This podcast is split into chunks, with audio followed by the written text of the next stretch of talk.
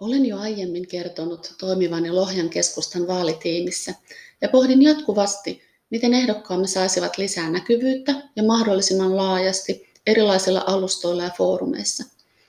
Yhtenä ajatuksena on ollut, että haluan näyttää, kuinka monipuolinen ehdokasryhmä meillä on ja kuinka paljon erilaista osaamista ihmisillä on. Olen viime viikolla haastatellut kolmea upeaa ja erilaista ehdokasta. On ollut todella mahtavaa kuulla heitä ja tutustua heihin. Hienoa on ollut huomata, kuinka eri painotuksia meillä kaikilla on huolimatta siitä, että pääasiassa jaamme saman arvomaailman. Reetalla sairaanhoitajana ja pienten äitinä yhtenä tärkeinä arvoina olivat huolenpito ja arvokas kuntalaisuus. Markolla tärkeät arvot olivat suoraan kaupunkimme omasta kaupunkistrategiasta avoimuus, asukaslähtöisyys ja rohkeus.